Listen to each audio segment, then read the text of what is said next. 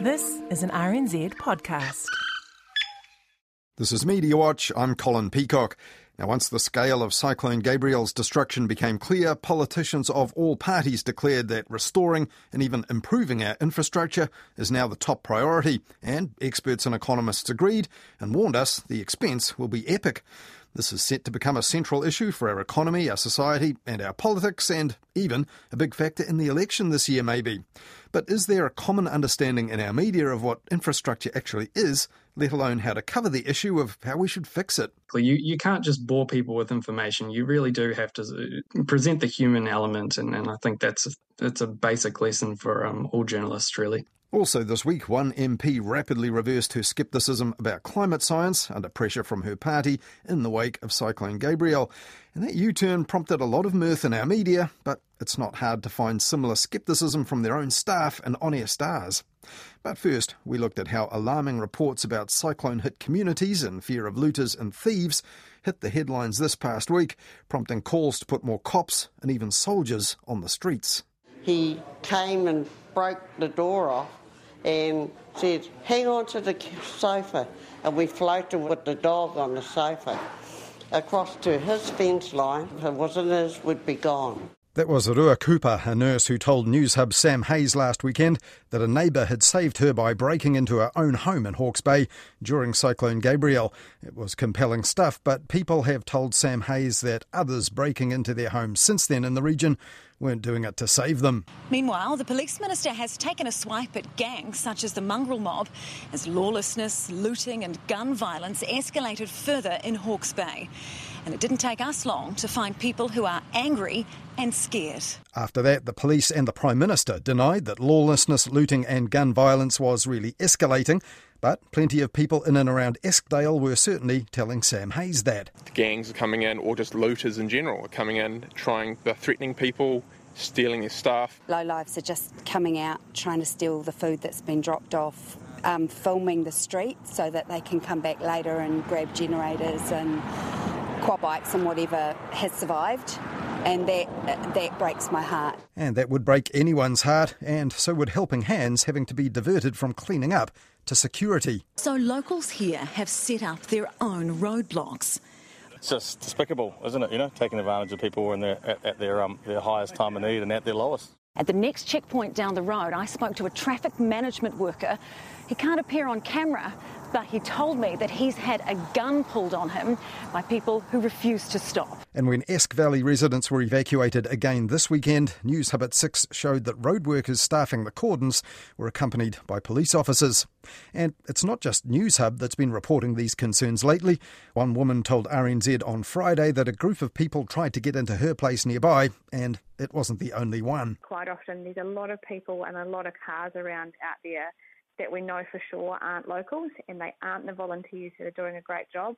They're people that are out there trying to take advantage of people like us that are already sort of devastated and are just trying to make it worse. Napier's mayor told News Talk ZB this week that the crime concern was real in other places too. It is really widespread. We've got a lot of concerned community members and earlier this week, newsroom journalist Bonnie Sumner vividly described how fear and anger about looting was stressing out locals in several Hawke's Bay towns. They'll take anything, and the gangs are more organised than the police, one woman told her. Now, last weekend, those claims that gangs were involved prompted the police minister to tell them to pull their heads in and pull their patches off and pull out shovels and wheelbarrows instead and help clean up, which would seem to indicate that Stuart Nash did think the gangs might be in on the crime.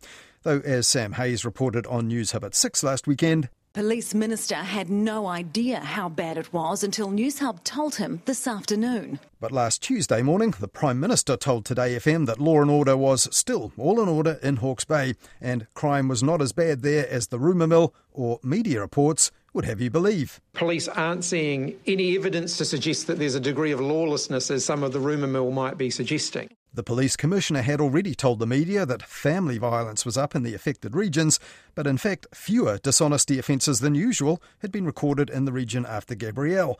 But the impression that things were out of control prompted opposition politicians to pile in and that gave more grist to the media's mill. National leader Christopher Luxon called out low-life scumbag behaviour after calling for the doubling of the sentences of those caught stealing during a state of emergency.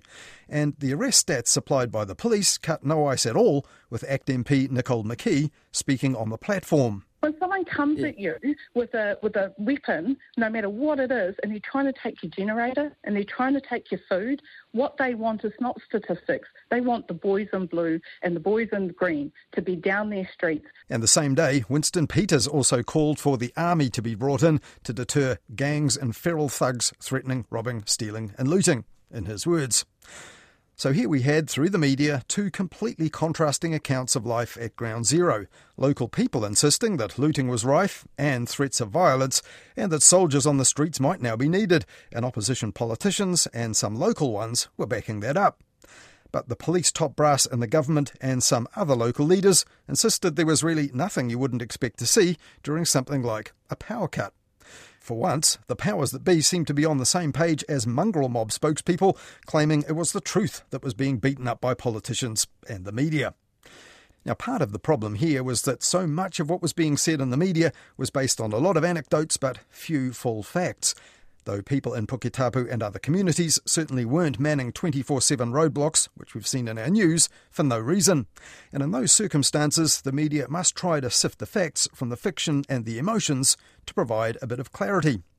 On Monday on News Talk ZB, Heather du Plessis-Allen catalogued some of the known crimes so far, like this. It was reported on News Hub last night that as soon as generators arrive, people then blockade them with cars to stop them being nicked. A roading crew has reportedly had a pistol and a sawn off shotgun pulled on them. Vodafone CEO says that their generators are being stolen from their cell site. And already, so far, 59 people have been arrested for looting and dishonesty. And that last stat was repeated earlier on ZB by Kerry Woodham like this. And it's not just one or two. 59 people have already been arrested. But those 59 arrests, according to the police, were for a range of offences, including family violence. And as both ZB presenters themselves acknowledged, the figure was maybe meaningless anyway, because it was pretty hard, or sometimes even impossible, for people to report anything to anyone when the communications were stuffed, or at best sketchy, after Gabrielle struck.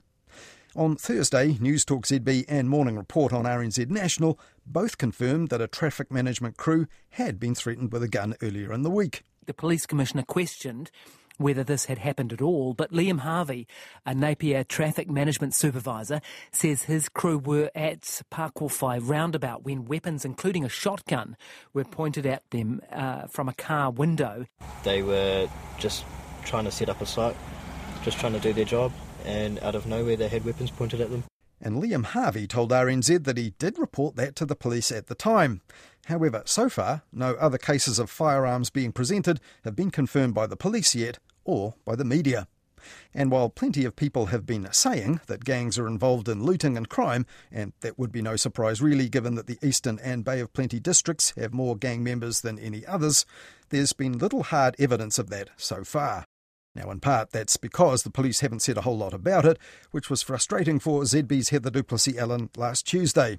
We'll keep you posted on whether he's actually man enough to man up and talk about it. And when Police Commissioner Andrew Coster did go man to man on ZB with Mike Hosking, he wanted to know how many of those arrested were in gangs. You don't want to tell me that, and I still have to go and OIA that, and you don't think that's a massive waste of my time?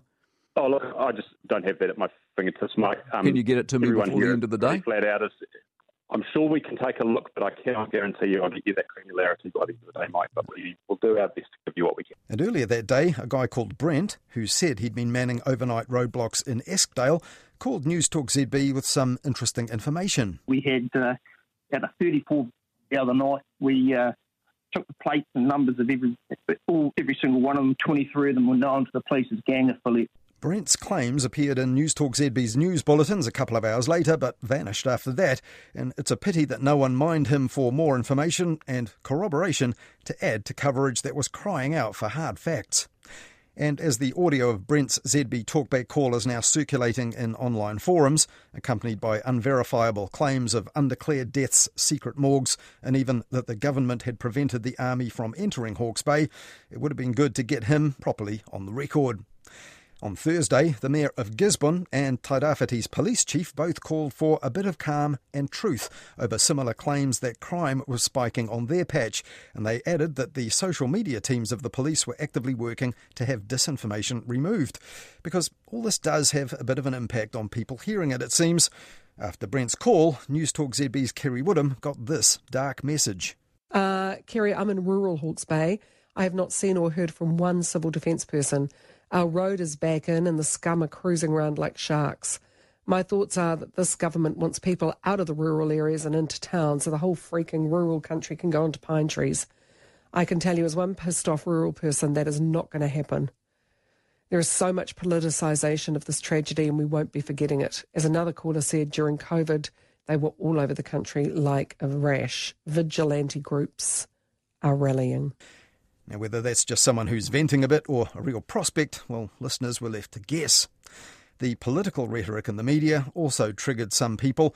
When National's proposed doubling of looters' sentences was raised on News Talk ZB, there were talkback responses like this one. I think it's a nice idea, but it, it, won't make a blind bit of difference. And the reason for that is because judges hand down sentences, and as I think I heard you say not too long ago, James, essentially judges got to offend many, many, many times before you get sentenced to a period of imprisonment. The solution, that former police officer said, was to take sentencing out of the hands of our judges, which would be a pretty radical step for our justice system. Now, thanks to the media, it is now clear to everyone that theft and the threat of it is very real for the people who are more vulnerable right now in cyclone hit regions, and that they weren't reassured at all by the police and the Prime Minister, who were deliberately playing it down earlier this past week. On Heather du Plessis-Allen's Drive Show, the host summed it up this way. People are not going to remember the details. They will remember is that the new Prime Minister told us crime wasn't that bad, which proved not to be true, which is going to feel for an awful lot of us like trying to mislead us, whether he meant to or not. And she might be right that people won't remember the details, which were not always clear, as we've just heard. But if they do feel misled about the post cyclone crime wave, they might feel that the way it was covered in parts of the media was part of the problem too.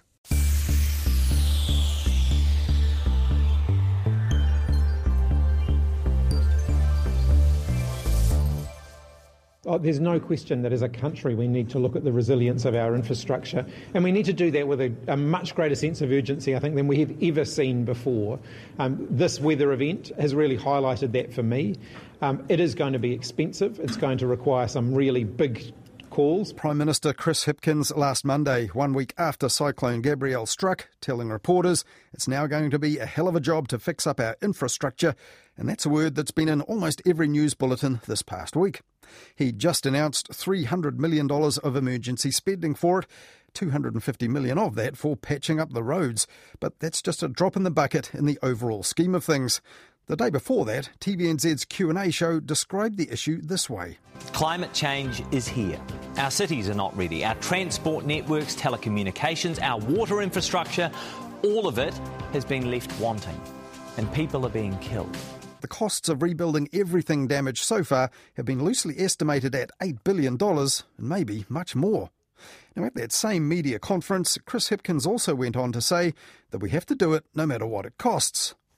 We, we, will simply have to find a way of doing it. There's just no question that we can't continue the way that we have been going. We are going to see more of these types of weather events, um, and so we have to be prepared. And it might not be here; it might be in other parts of the country. So we're going to have to look at, at very closely at how we make sure we've got uh, as resilient an infrastructure as possible. And the media will have to look into that too, now that it looks set to become a major social, economic, and political issue, and to get the political press pack going, an election issue as well.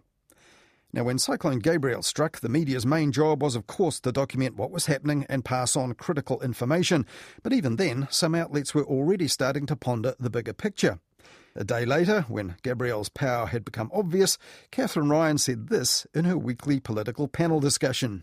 These storms now are also reminding everybody that governments actually have big issues and big problems to deal with. And we are back talking about infrastructure, for God's sake. And we're back mm. talking about managed retreat and all those things you don't want to talk about on a lovely, you know, summer's day Well, we're all talking about infrastructure now, and it will be fascinating to see if political reporting that did seem locked into covering the upcoming election as a political popularity contest between two guys called Chris can now make a managed retreat from that to zero in on infrastructure, which we now know we need a plan for much more urgently than we need more analysis of political strategy.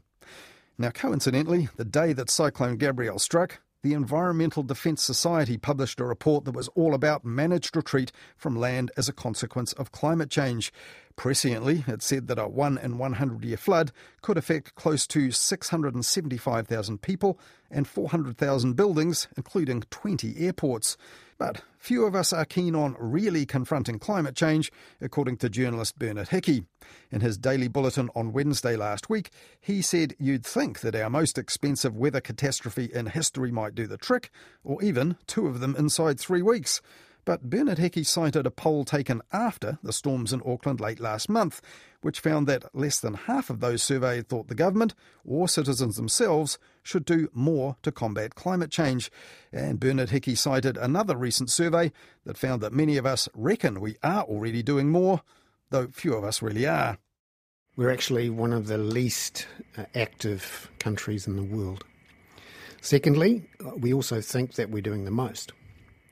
That's clearly not the case. Last Sunday, on that episode of TVNZ's Q&A, the Finance Minister also said this. Two words New Zealanders are going to get used to hearing over the next few years is managed retreat. And Grant Robertson followed up those words on Q&A with these ones, including the other one that we're hearing a lot of too. We have to understand where communities can be made more resilient, where we can do things to the infrastructure so they can stay where they are, and other communities and neighbourhoods where actually we have to accept it's no longer appropriate. But writing for the spin off, founder Duncan Grieve said we hadn't heard enough from this finance minister, or indeed his predecessors in that job, about infrastructure spending, and he wasn't reassured by claims that we're in good shape to borrow enough to fix it. Our debt is low because we've refused to spend money building the things we need that infrastructure deficit is very real. The combined past and future gap is $210 billion, according to the Treasury. But it's not recognised on those balance sheets we brag about, therefore, it magically disappears. And Duncan Grieve tried to personalise this enormous problem in this way. It's like driving around in a car with bald tyres, two indicators out, and a boot that doesn't shut anymore after a prang. Yes, the owner has more cash in the bank, but only at the cost of risking their life and the lives of others as a result. Multiply this by about 5 million and you understand roughly where we are as a country. It still works, but it's a mess. And as if to point to the same problem on sea, two more Cook Strait ferries conked out this week, leaving just two sailing and plenty of passengers stranded. Now, ferries, like our roads, definitely infrastructure, but last week on Mediawatch, RNZ's head of news, Richard Sutherland, told me this. It's really important to have reporters in the regions, to have strong infrastructure in the regions, and, and I would argue that Radio New Zealand, or RNZ, is a, is a key piece of infrastructure. Well, RNZ is a lifeline utility under the Civil Defence and Emergency Management legislation, but is it actually infrastructure? Well, the old analogue era radio transmission towers turned out to be when all else failed in parts of the north this past week. And as Fenna Owen reported on TVNZ's Q&A last week, the digital mobile technology really failed. They rely on electricity to work. So if the power's cut, they have an inbuilt uh, contingency battery life of four to eight hours, and then after that, you're on your own. And last week, ZB's Canterbury host John McDonald told his listeners we're living with the legacy of late 1990s electricity market reform failures. And he now regretted recently getting rid of his landline to save money, even though it had been a lifeline back in the 2011 quake. More and more people on cell phones not using landlines anymore. Roads that fall apart even when it's not raining and when there are no cyclones. And a complicated electricity system which is largely reliant on technologies from the 50s and 60s then no wonder we can't cope when the worst storm to hit New Zealand this century happens, which all tells me that our infrastructure is so not up to the job of keeping us connected and moving in the good times and the not so good times. So, what will it take to get back to the good times for our infrastructure? In his weekly Herald column, former ACT Party founder and leader Richard Prebble also looked offshore for infrastructure inspiration. Ukrainians are rebuilding in the middle of winter, in the middle of a war, at an astonishing rate. It can be done. Well, it can, but Ukraine has had 22 billion US dollars in aid from the US for this purpose. To patch up and catch up the infrastructure, real upgrades can't be made until the war ends. But without international aid secured by being invaded by Russia, what sort of sums would we need for what we need to do now after Cyclone Gabrielle?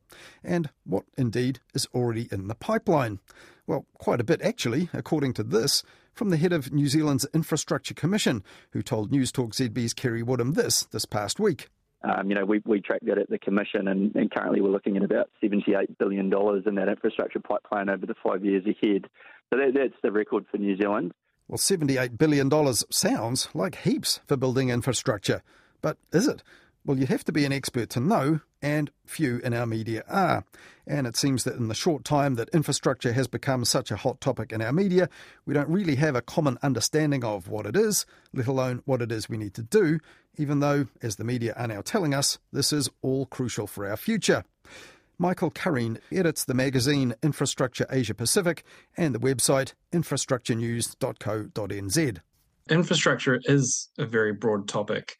It's essentially the building blocks or, or the cogs in, in, a machine that make something work. Uh, it's important that people don't just use the word without being quite clear what they're specifically talking about. Uh, you know, is it our energy infrastructure? Is it our, our roading infrastructure, our, our stormwater infrastructure? That probably needs to be quite clear. Otherwise, you're just throwing around a, a word. Hey, Michael, I'm old enough to be able to uh, remember as a kid the Think Big projects being debated. You know, Robert Muldoon was the Prime Minister, and people were endlessly debating in the media the Clyde Dam, the Motunui synthetic petrol plant, things like that. That was part of the, the backdrop to news when I was really young. We, for example, had the Marsden Point refinery closed, and apart from a bit of angst about you know security of petrol supplies, and that was about it. Are these things dangerously under debated?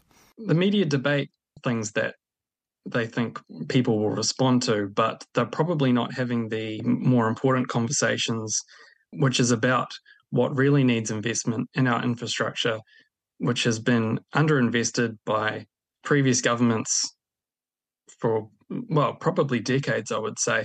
You talked about Muldoon's Think Big projects, but really those are just vanity projects or, or things that um, that are popular when really you need to invest in the sort of more basic things that will actually help the country function a lot better. And um, if one good thing has come out of this, it's that we're finally having this uh, conversation. We have underinvested in infrastructure, and that is quite evident now. We're seeing water infrastructure completely falling apart. Obviously, uh, stormwater infrastructure and flood infrastructure was not up to scratch in um, a lot of areas of the North Island as well if we were having these conversations earlier, perhaps we could have done something about it sooner. I've seen some estimates of uh, huge sums that uh, many billions of dollars, a lot of that catch up, the result of that underinvestment in previous years. But for the media to be telling people this, I mean, is this really helpful for people that want to understand it? Because, I mean, does anyone really have any idea what this will cost and what the country can actually feasibly afford to do to, to fix it up? Treasury has has uh, forecasted this our country needs $210 billion invested in its infrastructure to get it up to scratch. And I'm not talking about, you know, cycle bridges across the Waitemata Harbour in Auckland or, or even a high speed rail between our cities. So this is just our basic bread and butter stuff, just making sure that towns have clean drinking water so they don't have to do boil water notices or, um, making sure our, our stormwater and, and flood infrastructure is upgraded so that we we're ready for stuff like we've seen this year, stuff that we need so our country can be well, up to standard. You you wouldn't want to overwhelm people with numbers, but it's certainly something that they they should have been doing already. Is paying attention to how much we needed invested in our infrastructure and weighing that up with how much uh, successive governments have invested or underinvested. So, Phil Pennington of RNZ uh, has been out covering the cyclone uh, recovery effort, and uh, he's an expert in some of this area already because he's been reporting on transport problems and shortfalls in construction industry and so on. So, he did a piece uh, highlighting just how big just alone the transport infrastructure problems are going to be. If, if infrastructure is now going to be the big ticket issue, a big political issue and social issue, do the media need dedicated reporters and actual infrastructure correspondents and things like that on the staff?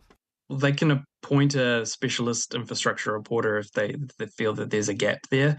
But the truth is, all the information is out there. The, the reports are there, the numbers are there. And to be honest, any decent journalist should be able to find them. But without a doubt, it needs better coverage than what we've had in the past because successive governments have underinvested in infrastructure and have gotten away with it just because we haven't been having those conversations when it's dealt with nowadays, it just seems to be tucked away in, in the business pages or considered to be an economical business issue. Is part of the problem for mainstream media that even though it's more important than ever now, they still kind of find it a bit boring, and it's it's hard for media to uh, that, that that live or die by their audience attention to serve up what they will really need. Well, it is up to media to to engage their uh, audience and and to make sure that they can relate to these stories. And um, I think that that is why we're having this conversation now. Is is because finally um, something has happened that people can relate to. It's about tying those uh, issues to um, how it affects people's lives. You can't just say our wastewater infrastructure is is underinvested in. Um, people aren't going to respond to that. But if you say, well, this is why you have to check for E. coli before you go swimming at the beach, because perhaps people might start paying more attention. Yes, a little bit like, say, coverage of uh, genetically engineering food. Uh, when you report it in the, the details and the science, it, it goes over people's heads. But uh, when media started running headlines like, you know, the Franken foods on your supermarket shelves, that's uh, that sort of gets people's attention. Exactly, exactly. You you can't just bore people with information. You really do have to uh, present the human element, and, and I think that's a, that's a basic lesson for um, all journalists, really. If infrastructure and uh, the the spending on it is going to go up, there will also be more lobbying, more people wanting to. Uh, you know, promote spending in their particular sector and say it might be more important than others? Will there now be a whole lot more stuff to balance out? Mm, well, we actually we saw this quite a bit um, following COVID, um, with the uh, government announcing its uh, shovel ready projects. Um, we did some extensive coverage of that, um, with millions and millions of dollars being poured into different projects uh, across the country and different councils and organisations vying for a piece of that pie. Um, so we may end up seeing that again. It really depends on how the, the government decides to approach this so we've got our uh, our yearbook coming up, and which we actually look at overseas hurricanes or, or um, similar events to what we've faced and what they've actually done to um, improve their infrastructure so that they're ready for a another disaster. So we've already started preparing um, our coverage and we're ready for that conversation to to hopefully continue is part of the challenge, Michael, both for a specialist publication like yours, but also for general mainstream media for a, a general audience, that uh, a lot of these projects that are important have a lot of politics attached to them. For example, Three Waters, that's a big infrastructure, a multi multi billion dollar uh, project, incredibly controversial, being rescoped in part because of the reaction to it. Yes, politics can can help or it can hinder, but the the fact remains we have basic infrastructure costs that need to be funded. Doesn't matter which government you've got in, those infrastructure costs need to be met. I think we need to remove the politics, at least from those discussions, whether or not you have a, a cycle bridge over the Waitemata Harbour, that's possibly a bit more political, but a bit less important than whether we have clean drinking water across the country which is um, the, the, reason Three Waters is even um, being talked about in the first place. Something needs to happen. It's it's a shame that the that it's become such a political issue instead of a um, well just an, an issue that needs to be addressed. It was you know that outbreak in Havelock North, which was deadly, mm. which prompted the whole rethink of the policy that led to the Three Waters and then all the controversy. And that's in a part of the region uh, that's um, you know now suffering so horribly from Cyclone Gabrielle.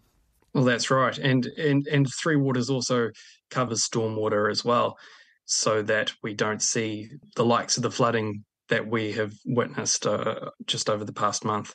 Michael Kareen, who edits the magazine Infrastructure Asia Pacific and the news website infrastructurenews.co.nz.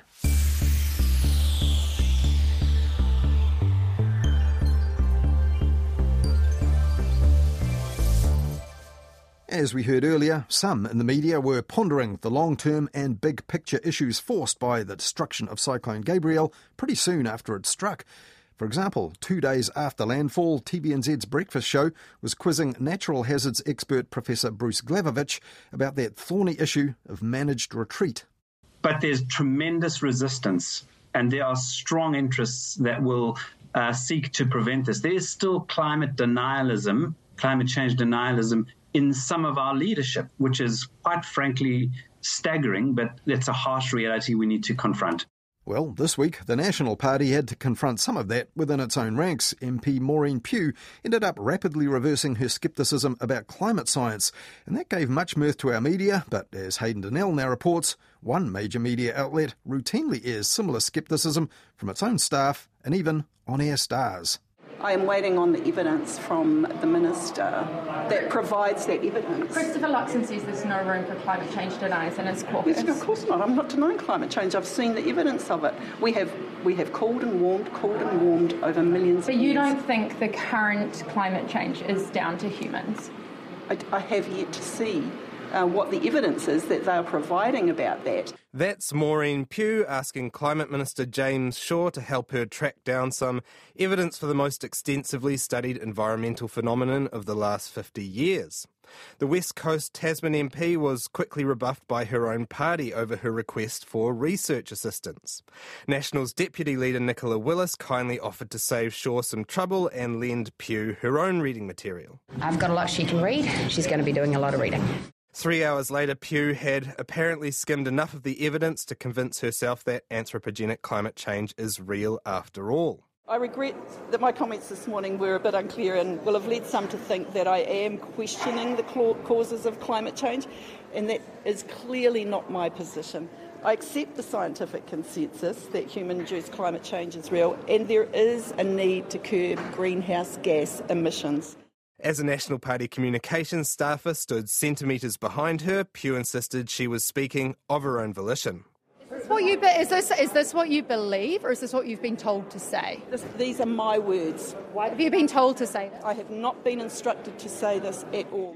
If Pugh got the idea there's no evidence for man made climate change, perhaps it's just because she's been listening to the output of one of our major media companies.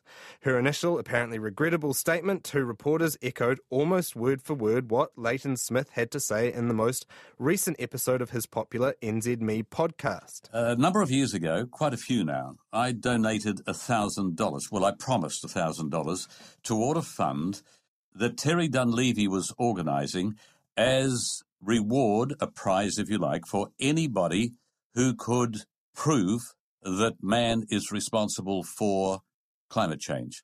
Nobody would take it on. People were challenged, they wouldn't take it on. And there's a reason they won't take it on because they can't. And the same principle applies to James Shaw, who won't waste his time explaining anthropogenic global uh, warming or climate change to people who ask him because he can't. And he can't because there is none no scientific established evidence. It's that simple. Don't take my word for it. Ask him to do it. Ask others to do it. Ask any politician to do it. They won't. They can't. Leighton Smith would be out of pocket if he could accept the findings of the Intergovernmental Panel on Climate Change, the World Meteorological Organization, the World Health Organization, or the United Nations or the American Geophysical Union, the European Federation of Geologists, the Royal Meteorological Society, or the American Medical Association, but presumably those agencies don't cut the mustard when it comes to the standard of inquiry demanded by a former talkback host with no scientific qualifications. This isn't an isolated incident. Smith has used his platform to cast doubt on man made climate change for decades. That wouldn't be such a concern if he were a lone voice shouting into the void, but his podcast goes out to thousands of people and it's introduced like this. Debate. Now, the Leighton Smith Podcast, powered by Newstalk ZB. Smith isn't the only one at Newstalk ZB that's dabbled in forms of climate denial or, at the least, climate change minimisation. The station's most popular host, Mike Hosking, had this to say on TVNZ's 7 Sharp back in 2014. Bad news. I'm afraid the IPCC, the International Panel on Climate Change, has issued its latest report. It's 2,600 pages long and spans 32 volumes, but I can, I can sum it up for you. Uh, we're stuffed. The seas are rising, uh, the storms are coming, the locusts are close. We are going to climatic hell in a handcart. That's, of course, if you believe them, which, as it turns out, I don't. 20 years ago, they said we had 20 years to turn things around. We haven't. The Kyoto Protocol was a last ditch attempt to save us all. No one adhered to it.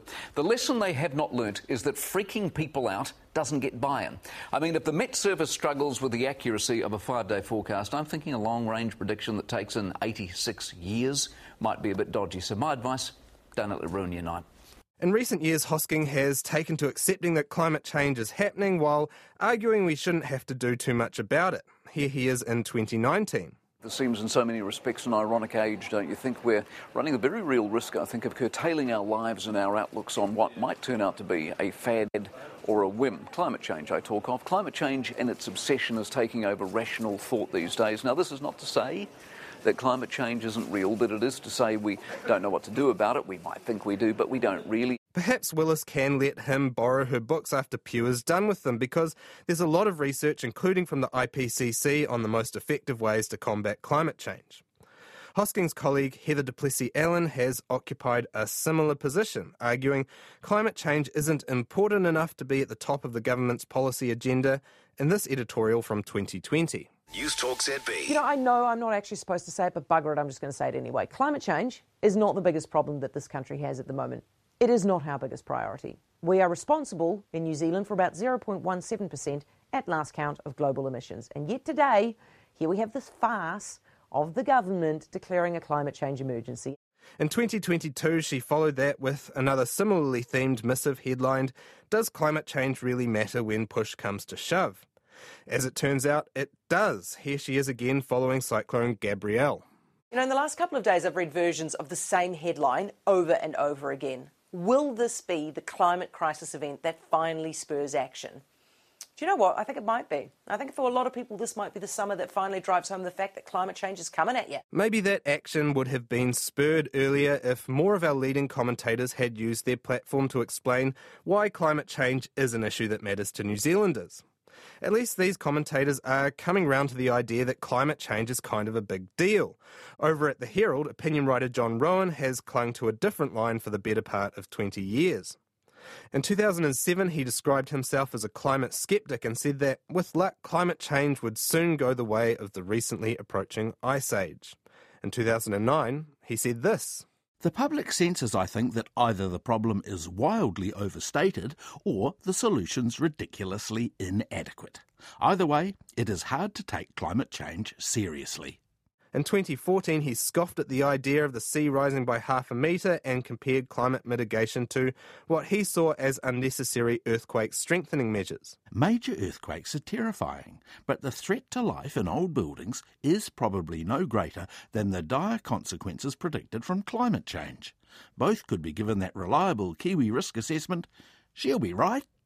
In 2017, one year after the Herald signed up to Covering Climate Now, which calls for responsible climate reporting, Roughan wrote a column shrugging off a dismal summer that many linked to the effects of climate change under the headline, Year of Extreme Weather Not So Bad.